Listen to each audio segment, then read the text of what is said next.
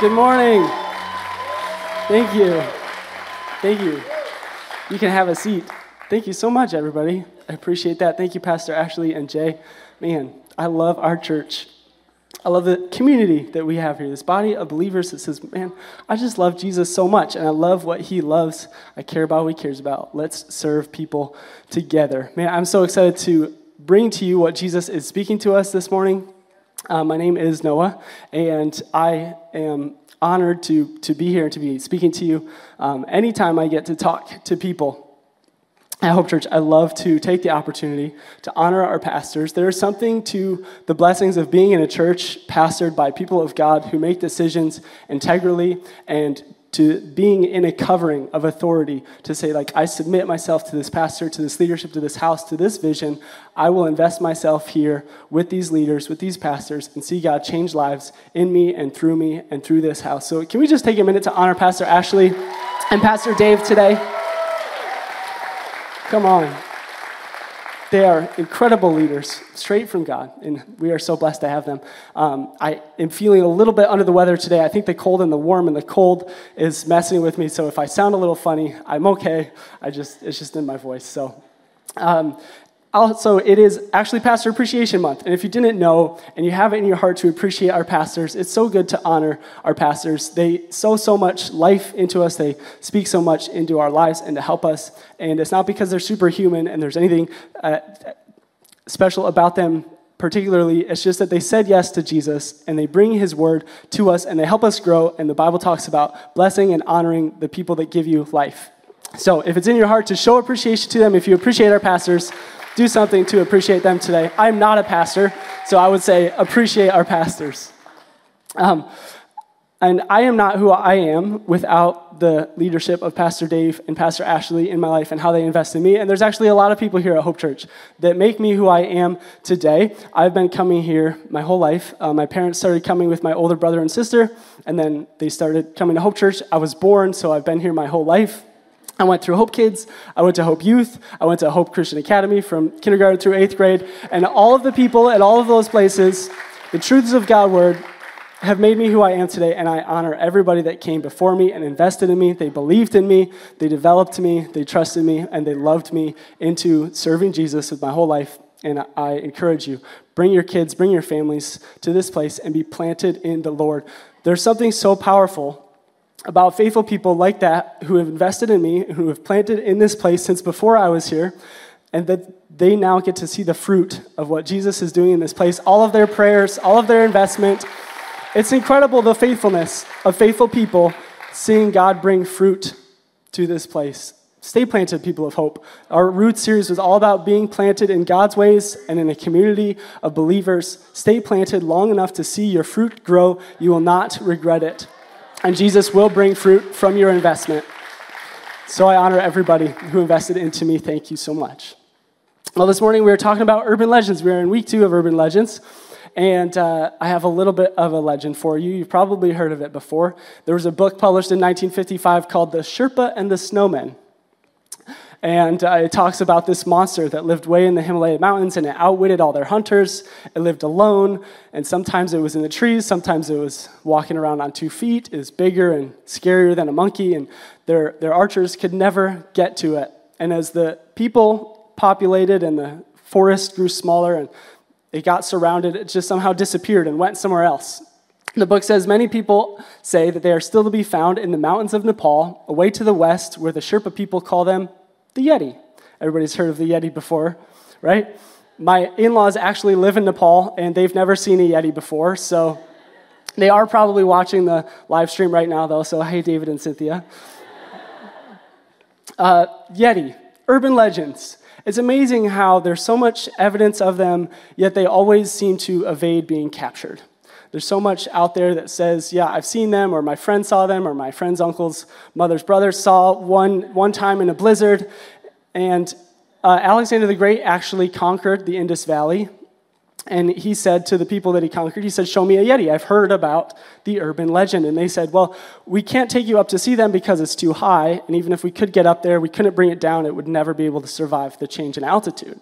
So it seems like the only thing more impossible than a Yeti actually existing would be like real concrete evidence of a Yeti or being captured and shown to us. Like, it's just impossible. But people cling to their stories. And there are my, maybe still people who say, I've seen a Yeti or they exist, right?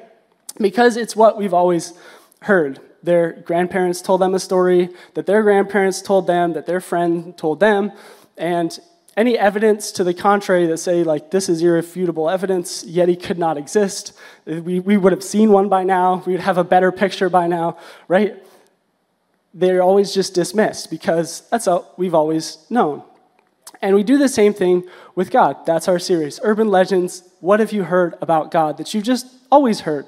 And it seems good. That's what you heard growing up. It makes sense to us. And so we just believe it as an urban legend. And we're taking a look at some of those this series to bust those myths and to say, who is Jesus really?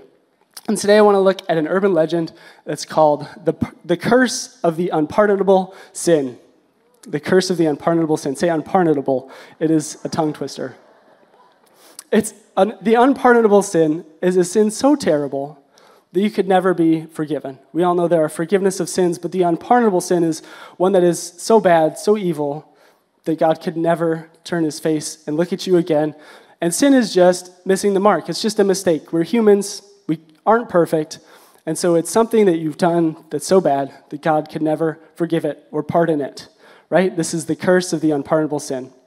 And I think this legend is actually kind of second nature to us. I think to some degree we all kind of believe it without even realizing that it's there because it's always what we've heard and it's how we grow up. And as people relating to God, it makes sense to us. But before we investigate the legend, before we dive into the curse, I want to take a look at and establish what we do know. What is the truth that we can come back to to compare? What is the evidence of this urban legend, and what is the truth that we know about who God is? And the simple truth that we're going to compare this legend to today is the truth that God wants relationship with you. That God likes you, He loves you, and He wants to relate to you. Ephesians 5 is a chapter that's all about relationships with people, and these verses stand out here. Ephesians 5 1. Watch what God does, and then you do it.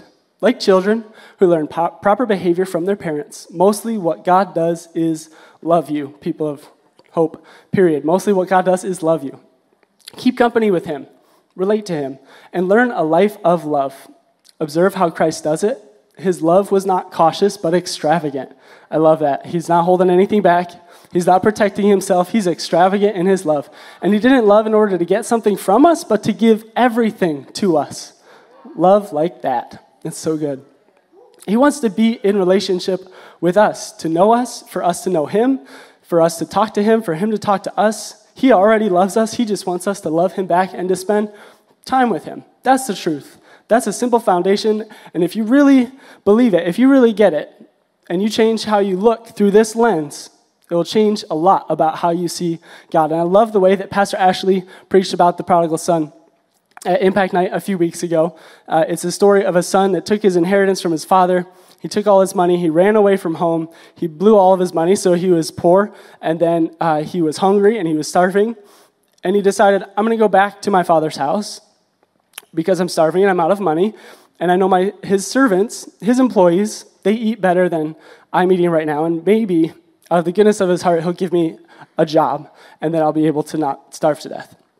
So his father, when he saw him coming, ran to him and he knew it wasn't because he loved him or because he had seen his mistakes, but it was because he was out of money and he was out of food and he was out of options that he came home. But the father didn't care why the son came home. He just cared that he was home and that they were in relationship together again. It's that kind of unconditional love that God says, I want to be in relationship with you. And that's God. That's all he wants relationship with us. And that's why he created us to be in relationship. So, if he is perfect and he can't be around imperfection, he can't be around sin. Sin is making mistakes, sin is missing the mark. Sin separates us from God. And that's why he doesn't like it, just because it separates from us, it, Uh, us from him, and it hurts us. And he loves us, and he wants to be near us, right? So he sent a solution. He sent a savior. He said, There's a problem. We are separated. I want to be together again. Here is a solution to the sin problem. And anything that tries to separate us from that relationship or stop us from receiving that love, that's an urban legend. And it's good to recognize the truth The truth is that God wants relationship with us so that anytime we see evidence of a grainy picture of a story that we're hearing that sounds like an urban legend, we can say that is an urban legend because that's trying to separate me from the relationship with my Father. And anything that tears apart that relationship is the mission of the enemy. God's only goal is to be in relationship with us. So his enemy, our enemy, is to take us away from that relationship. Hebrews 8 says, They will all get to know me firsthand. That's us and God. The little and the big, the small and the great, they'll get to know me by being kindly forgiven and the slate of their sins forever wiped clean. I love that. Anything contrary to that is God's enemy, is an urban legend, and it's a lie. The simple truth about God is that He so loved the world, everyone, that He gave extravagantly, not cautiously in protecting Himself, but abundantly so that we could be free and be in relationship with Him. Sin causes death, but now we can relate to Jesus. So, when I was a kid, I believed in urban legend. Uh, I want to tell you a story about it. It's really similar to the urban legend that we were talking about today, to the lies that we were talking about. And it starts from 1 Corinthians 11:27. This is kind of the verse that the urban legend was based on. Therefore, whoever eats this bread or drinks this cup of the Lord in an unworthy manner, talking about communion, in an unworthy manner will be guilty of the body and blood of the Lord. But let a man examine himself, and so let him eat of the bread and drink of the cup. Now, this wasn't something that was taught here in this church necessarily, but it was something I think probably someone had just said somewhere in passing, you know, like an urban legend. You know, this verse, and here's the legend. And no ill will intended, but definitely something that impacted me as a kid and an urban legend, hearing it and walking it and not knowing for myself who Jesus really was. And the teaching around this is the unconfessed sin and being guilty of the body and of the blood and this part examining himself. So everybody taking communion, it says, should examine himself. Because Paul was saying in this chapter, he says to the Corinthian church, you know, people are getting sick. They're dying early deaths because of the way that they're guilty of the body and the blood of the Lord, because of the way they are taking communion. So, as a kid with a guilty conscience, I was terrified of this verse. I didn't really know what was going on. But Paul's talking about people dying and getting sick, and it all comes from communion. So I'm thinking it's better not to take communion at all. It's just bread and juice. We do that all the time, but here it seems really dangerous. I'm not really sure why we take it, but I definitely know that I don't want whatever happened to those people to happen to me. So instead of going up with the rest of the congregation and having my bread cube and my juice drink, I ran downstairs to the basement of the church and I cried about my sins all alone by myself in a dark room. I was so alone and full of shame for what I had definitely probably done. I wasn't sure what, but probably there was something there that God was angry about, and I couldn't do communion with the rest of the church. And we laugh about it. It's absurd, it's, it's funny. I was a little kid. But at the same time, it's sad because we all believe this to an extent. We believe that, yes, God wants relationship with me, but at the same time, there's this one thing that we can't really have it all the way. There's something holding me back or always in the back of my mind that says, yes, He loves me so much, but at the same time, not all the way because of what I have done and something that holds me back. So maybe you've heard a, a verse or a teaching or an urban legend like this, or you're thinking of something in your mind. And for this urban legend, I think there's three things that you can do. They kind of relate to a lot of other urban legends and the decisions that we have when we hear the truth and this evidence of some other legend. The first thing is you could, you could just not risk it. You know, you could do like I did and run downstairs and just run away. So, no communion, no risk. I'm not going to die like the people in the Corinthian church. Right? Or the second thing you could do is you could just, on your way from your, your chair to the, the bread because we, we got up and we walked down to, to get it ourselves. I just, you could confess all of your sins. Roll the dice, look around. How many people are dropping dead? Maybe I'll be okay. What are the odds that it's happening to somebody else or just to me? Or the third thing you could do is you could look at the context of this verse. This is just one verse in a whole chapter, in a whole book, in the whole Bible, and context is a powerful tool because you read the whole chapter and you look at who is the author speaking to?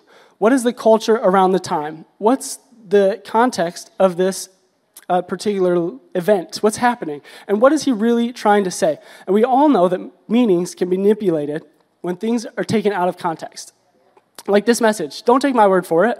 Every verse I'm talking about, take it home, study it for yourselves. It's a powerful tool that as you look at the context, it can show you the heart of Jesus and who he really is. It's actually a lot of fun to say, you know, this little thing I was actually believe was an urban legend, but God is way better than I thought he was. It's so much fun. It's cool. So look at the context. Study around every message you hear. Or context can also be ignored. So we know there's context is powerful, or context, things can be taken out of context and used to justify our own agendas. Like back in the Civil War, there were verses in the Bible people took out of context to justify slavery. There are verses in the Bible people take out of context to justify saying women cannot be in leadership at church. There are verses taken out of context that say God hates these people for loving those people, but you can't tell me that the God who died for humans could ever advocate for treating any person less than anyone else for any reason. It just doesn't make sense. 2 Timothy 2:13 says, "If we give up on him, he does not give up on us, for there is no way he can be false to himself." And I love that. He can't be false to himself. How can he love people so much that he would die for them and throw people away at the same time? So when someone takes a verse out of context and says, you know, slavery is okay, it's a civil war, you say, how can he love people but also throw them away and treat them as less than people? It doesn't make sense. He cannot be false to himself. And I'm so thankful for a God who's true to himself. I'm so thankful that he never changes from yesterday, today, and forever. He's the same. I'm so thankful for leaders, pastors who look at the heart of what God is saying, who look at the context, who study for themselves and make dis- integral decisions based in the truth of God's word and what he's saying to us. I'm so thankful for a pastor like Pastor Ashley who preaches so many verses every Sunday. She uses the word of God, not her ideas, to speak the truth to us and how she is leading this church. She's an amazing leader. And she is leading us into reaching people. I'm so thankful for her. The heart behind the verses. So can you. It's, it's really not hard, and it's not just for pastors or for speakers. Anybody can do it. Just take a verse that you heard that you liked, go look at the whole chapter. Read what else it's saying to you. Discover that he's better than you think he is. It's a lot of fun. So, back to the context of communion in the Corinthian church, where Paul is talking to them and he's giving them this warning. They would have this tradition where they would all gather together, the whole church would come together, and they would have this big dinner. And this is the cultural context. They'd have this big dinner. At the end of it, they would have communion. And some of the people during the dinner, they would be so hungry, they would just eat faster than anybody else. They would eat way more than their share or that they could fit in their bellies. And then some people, because of their selfishness, had nothing to eat. And then others, instead of, you know, the tiny communion sip of wine, they would take like a communion bottle of wine and they were having to be carried out of the dinner. And Paul was so shocked to find out that he gave them this warning. He says, You should take communion. Communion is good, but examine the way in which you take it. Not the state of your sins, but the manner in which you're eating. And whether or not you're being considerate of the people around you in your community, or if you're being so selfish that other people aren't eating at all. And it's surprising to Paul because of this establishing truth that God wants relationship with you, He wants to be in community with you. What did Jesus do at the very end of his life with his 12 disciples, his 12 best friends in the whole world? He sat down with them at a table and he ate. He had communion with them. He had the, the bread and the wine, and they had communion, which communion means community. You can see those words are kind of closely related, right? It also means intimacy. It's a relationship word. So, as a kid crying in the basement, not having communion, I was separated and alone and isolated from being in relationship with God and relationship with people. I wasn't in any community. I was in isolation. It's a lie meant to trick me into thinking that I wasn't good enough, that I couldn't have relationship with Jesus because of what I had done, and focused on myself. And it's all very similar to this urban legend that we're talking about today, the curse of the unpardonable sin. So let's take a look at this curse. It starts in Matthew 12 32, which said, Whoever speaks against the Holy Spirit, it will not be forgiven him, either in this age or in the age to come. Another translation says, Those who blaspheme God's Spirit will not be forgiven, neither in this world nor in the world to come. Seems pretty cut and dry, right? Blaspheming the Holy Spirit is kind of labeled as the unpardonable sin. Blasphemy being like saying anything against the Holy Spirit or saying anything wrong. And it seemed like a lot of people think if I did something wrong or I said something wrong against the Holy Spirit, maybe I had a really bad day and I shook my fist at heaven and I said some things I regret, am I guilty of the unpardonable sin? Does that put me in this bucket that says there's no forgiveness? Whether I did it on purpose or on accident, am I doomed to hell for eternity because of something that just slipped out of my tongue against the Holy Spirit? It can hold a lot of people in a lot of fear. And we're actually not going to spend a whole lot of time talking about this legend specifically because, with the context of this whole chapter, it's really easy to see how God's truth is not false to itself. In verse 22, and in the message translation, which I love because it talks like we talk and it's really easy to understand, it says, Next, a poor demon afflicted wretch, blind and deaf, was sat down before him. Jesus healed him. He gave him his sight and his hearing. And the people who saw it were impressed. This has to be the son of David, they said. I love this because it's just Jesus doing what he does. He's in relationship with people, he's seeing their needs, he's filling them, he's loving them, he's taking care of them. In verse 24, it says, But the Pharisees, when they heard the report, were cynical. Black magic, they said. Some devil trick he's pulled from his sleeve. And the Pharisees, these were the perfect Bible uh, scholars. They were self righteous, everybody knew that they knew all the right answers and they always did everything right and they never messed anything up and they were the goody two shoes perfect people in the church. These are the Pharisees. And they are cynical of Jesus. Black magic, they called it. So in verse 25, Jesus confronts their slander. A judge who gives opposite verdicts on the same person cancels himself out. A family that's in constant squabble disintegrates. If Satan banishes Satan, is there any Satan left? This is war, he says. There is no neutral ground. If you're not on my side, you're the enemy. If you're not helping, you're making things worse. I love this because it goes back to that simple truth that God wants relationship with us, and anything that opposes that relationship is his enemy. And forgiveness is for one thing forgiveness is for that we can be in relationship with Jesus. Without forgiveness, we can't because we're imperfect. But with it, we can receive his love. In verse 31, it says, There is nothing done or said that can't be forgiven, period. But if you deliberately persist in your slanders against God's Spirit, you're repudiating the very one who forgives. If you reject the Son of Man out of some misunderstanding, the Holy Spirit can forgive you, but when you reject the Holy Spirit, you're sawing off the branch on which you're sitting, severing by your own perversity all connection with the one who forgives. And this is the key right here you're severing connection, which sounds a lot like relationship. What happens if you cut the branch you're sitting on? You fall away from the tree to the ground. You hurt yourself. Jesus said, I am the vine, you are the branches. Remain in me, rest in me, be connected to me, receive from me, and produce fruit because of me. If our only hope is to receive forgiveness, then how can we not receive by not receiving, right? The unpardonable sin is simply choosing not to believe that Jesus has forgiven our sins. It's choosing to believe that our sin and what we have done is stronger than his blood and what he has done for us. It's choosing to believe that what he's done isn't enough.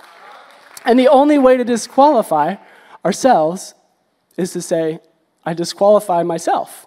And that's really good news because it takes a big carried curse of the unpardonable sin and it makes it this guaranteed gift that's so easy to get. All you have to do is say, Yes, thank you, I receive it. That's it. And if you're worried, Come on. It is really good news. Let me say, if you're worried that maybe you, can, you committed the unpardonable sin, that you're unforgiven, you have not. You've not committed the unpardonable sin. Because the fact that you care and that you want to be in relationship with Jesus says that you haven't. It's an urban legend. It's designed to get you to focus on your sins and your shortcomings and what you can't and how you could never be in relationship with Jesus. And the truth is, by ourselves, we, we really can't be in relationship with God. Not without Jesus. And that's the good news because he did come and he did solve that problem. So now all we have to do is receive his gift. Boom, the curse is lifted. So that was easy. The unpardonable sin, right? Myth busted. Thank you, Jesus. What else can we take a look at? How about sins that we committed on purpose or unconfessed sins? sins that are in our hearts that we did that we never told Jesus about and said, please forgive me, right? Hebrews 10:12 says, Christ made a single sacrifice for sins, and that was it. Then he sat down right beside God and waited for his enemies to cave in.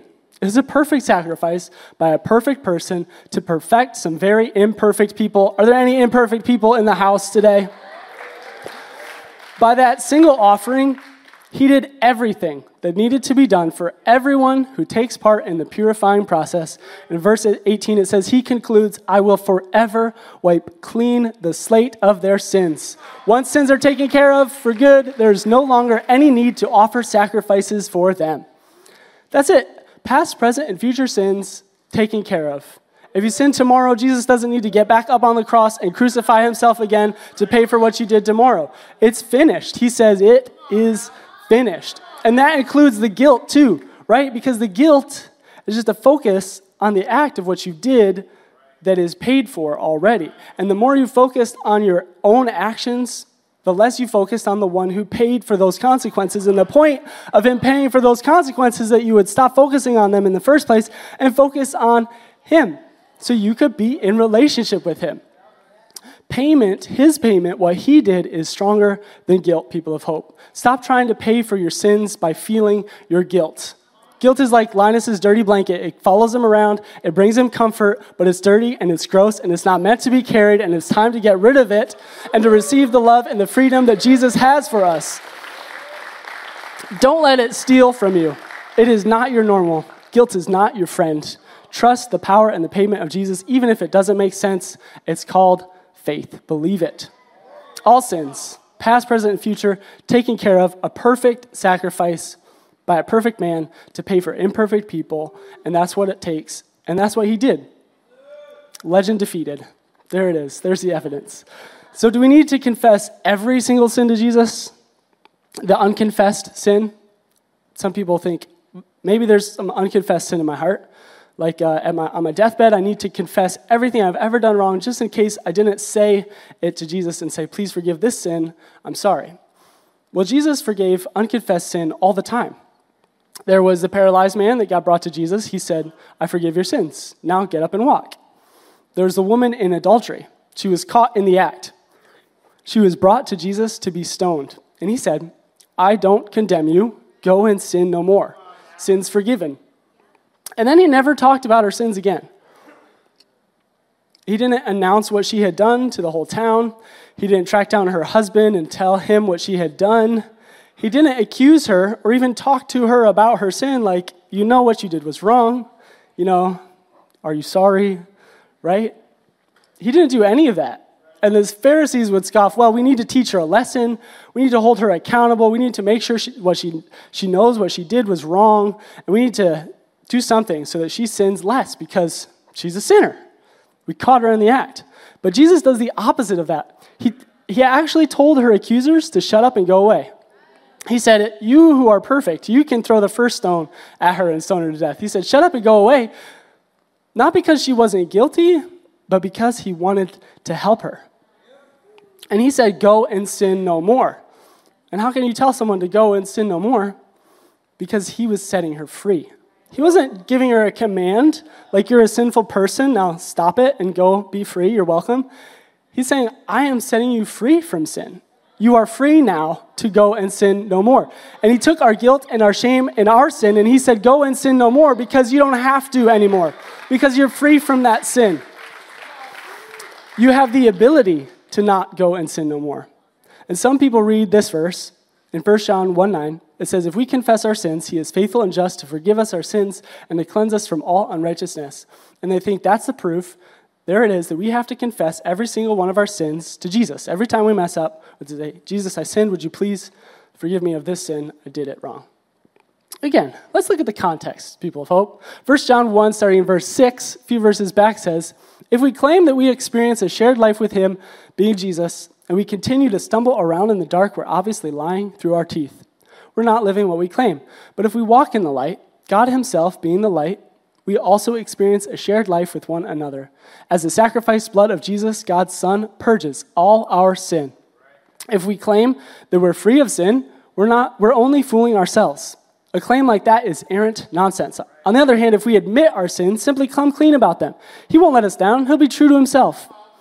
He'll forgive our sins and purge us of all wrongdoing. If we claim that we've never sinned, we out and out contradict God. We make a liar out of Him. A claim like that only shows off our ignorance of sin.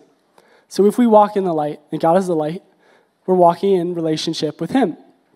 So we're really talking about, when He's talking about confessing your sins, or about not confessing your sins is living in this facade that says, I'm a perfect person. I'm like a Pharisee. I never do anything wrong. I know all the verses. I'm a perfect person and I make no mistakes. And if that is your attitude, you aren't receiving anything from Him.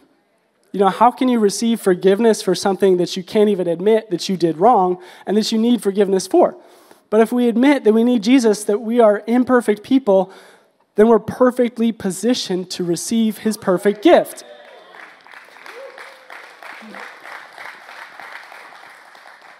So, what happens when someone thinks that they need to confess every single sin every single day? This is why it's a legend, because when every sin, new sin needs to be asked forgiveness for, you know, Jesus, I'm sorry, please forgive me, I messed up again, then we're stuck in this spot where we're always relating to Jesus out of our guilt, and all we think about is our shame, and all we think about is what we did wrong. And if I already messed up today, I'm going to ask for forgiveness tonight, I might as well just keep on doing what I'm doing and ask for forgiveness all at once and never actually relating to him because there's all this guilt and shame barrier in the way, keeping me stuck and focused on myself. And even, you know, imagine how impossible that would be. Every time you mess up, you know, on your deathbed, constantly confessing, or what about accidental sins that you maybe you hurt somebody and you didn't even know you did it, right? So maybe let's ask ourselves is this making me run towards God or away from Him? Is this pushing me towards relationship or away from Him? Because the simple truth is, I know He wants relationship with me, and if all I'm thinking about is my sins, I get further from Him, not closer. And that's not a relationship at all, that's a transaction. Here I give you one confession, you give me one forgiveness. Two confessions, two forgiveness. It's a transaction. But Jesus already forgave all of our sins, past, present, and future. So if you admit you're not good enough to get it on your own and that you need his gift and you need relationship with him, then you can receive it. And that breaks the curse. Does that mean we never ever admit anything to anyone and we just say, like, yes, I'm a sinner, but I don't apologize because I don't have to? No, if you wrong someone, your spouse, a friend, a brother, it, it helps to bring things into light and say, I'm sorry, I wronged you. Would you please forgive me? Let's heal this relationship. Let's get back together and be friends again. And it helps heal things. You bring stuff into the light and you say, I'm, I, I wronged you. I'm sorry. Please forgive me. But again, bringing your stuff into the light, not other people's, because gossip never helps anybody and it actually just hurts everyone. So bringing your stuff into the light can help heal relationships if you wrong someone. And when you talk to Jesus, you can bring your stuff with Jesus into the light. But the gift is that you can do it to him without the guilt, but with freedom and joy and thankfulness. And you're actually saying, I messed up again, but I'm still a person, but thank you because I receive your help. And instead of focusing on what I did and how bad I feel about it, I get to focus on what you did and how much you love me and how you already paid for this. You knew I was going to do it, and you died for me way before I ever even thought about it. And if you can't get righteousness on your own, if you can't earn it on your own, you have to receive this gift of righteousness, then how can we believe that we have to maintain it if we didn't earn it, if we didn't get it? You can't earn the gift of salvation, so how can we maintain the right to keep it? That keeps us out of relationship and focused on sin. Romans 6:14 says, "Sin can't tell you how to live. After all, you're not living under that old tyranny any longer. You're living in the freedom of God."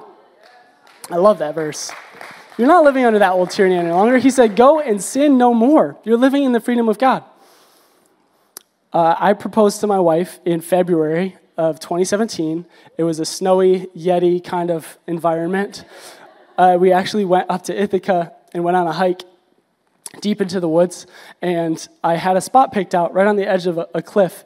And I had some friends go up and wrap some cool lights around some trees, so it would be all like beautiful and this romantic moment. And uh, the coffee that we were supposed to waste the time on before the proposal went way faster than I thought it would, and the lights took way longer than I thought I would, so I drove in circles around Ithaca for like 30 minutes pretending to be lost. And then we got up there and we hiked through the, through the forest, trying to avoid the Yetis, I'm sure, that were in the trees. And I proposed, and actually, I, I slipped like right near the edge of the cliff, and I put my hand down on the ground, but she swears that she caught me and saved my life, so it depends on who you ask the story for. But when I said, Will you marry me? She said, Yes, I accept. I will marry you. And that's all we have to do to start a relationship. Now we've been married for four years, and we've started our relationship when we got married because she said, I do, and I said, I do. And that was the beginning of a relationship. It was just an acceptance of getting into a relationship, and that's all we have to do to start this relationship with Jesus. We have to accept. Because of our last urban legend, I want to look at really quick as we close. The last urban legend I want to talk about is the problem of sin. The problem of sin. Sin is not a problem, people of hope. You're not living under that old tyranny any longer. Sin was a problem, it was a huge problem, but now you're living in the freedom of God. And all He has ever wanted is to be in relationship with you. He, he likes you. He, Jesus loves you. Everybody knows that. But did you know Jesus likes you? He likes who you are. He made you on purpose. He said, I have something for you and I love you. I want to get to know you. Focusing on our sin always only pulls us away, not closer. So the bigger problem than sin, which isn't a problem, it's been solved, is religion. Because the simple truth is, God wants relationship with you. And yes, God hates sin because He loves you, and sin hurts us. There's consequences in this natural world to sin, but there's a better way. And He says, I want to love you. And religion is the thing that starts these urban legends. It's the thing that starts like the curse of the unpardonable sin, or the am I fit for communion? Have I examined myself enough? It, religion starts the things like, do I have unconfessed sin in my life? If I died right now, would there be anything I forgot to say to Jesus? Because the solution to all of those urban legends in this religion lens is based in your power and what you can do.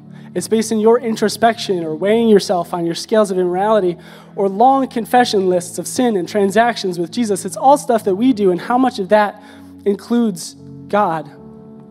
It's those things that we do, and it's religion that says, I don't need your gift. I can do it all by myself. If I confess enough, then you'll forgive me enough. It's in my power. But people hope you are already saved. You have not committed the unpardonable sin. So when we do sin, what do we do? We run towards God, not away from Him. Like the prodigal son, we say, I messed up. I'm not perfect. I receive your gift. I am perfectly in position to need you, Jesus. So, as a little kid in the basement, I'll say, go take communion, be in relationship with God and the people, receive His blood that paid for the sins that you're so afraid of. Receive the gift with nothing holding you back from being in relationship with Jesus. He just wants to spend time with you. He wants to walk with you. He wants to talk to you. He wants you to talk to Him. He wants to love you and to be loved by you. He wants to get to know you and for you to get to know Him. It's a relationship. Don't overcomplicate relationship with Jesus. And it sounds good now, but what about later? You know, when the doubt creeps in and you start thinking about all the things that you've done. I believe God wants relationship with me, but I also believe a little bit that there's things that keep me from relationship with Him. You know, Noah doesn't know about this thing or that thing, or what about this case? You know, they're my own unpardonable sins that I carry around, right? Don't allow mixture like that. He either has or he hasn't. He has forgiven you or he hasn't forgiven you. It's the truth. And where that logic and that truth meet is where you start to believe and say, Yes, I believe it all the way. I have to believe it all the way. Because there can't be any mixture to this truth, because it doesn't make sense. It's too good to believe, but it's true. And if God has ever had any sort of relationship with you, then he has already forgiven all your sins because it wouldn't be possible for him to have that bit of relationship with you. And when you really see Jesus for who he is like this, in this light of I want you, no matter what, everything is taken care of. Be free from the sin. You don't have to do anything to pay for it to get back to me. You can't re earn your righteousness. It changes your life. And that's why the enemy wants you to keep from believing this. And starting a relationship with Jesus without any guilt in the back of your mind, but just free to relate to Him because He took care of it just so that you could be together.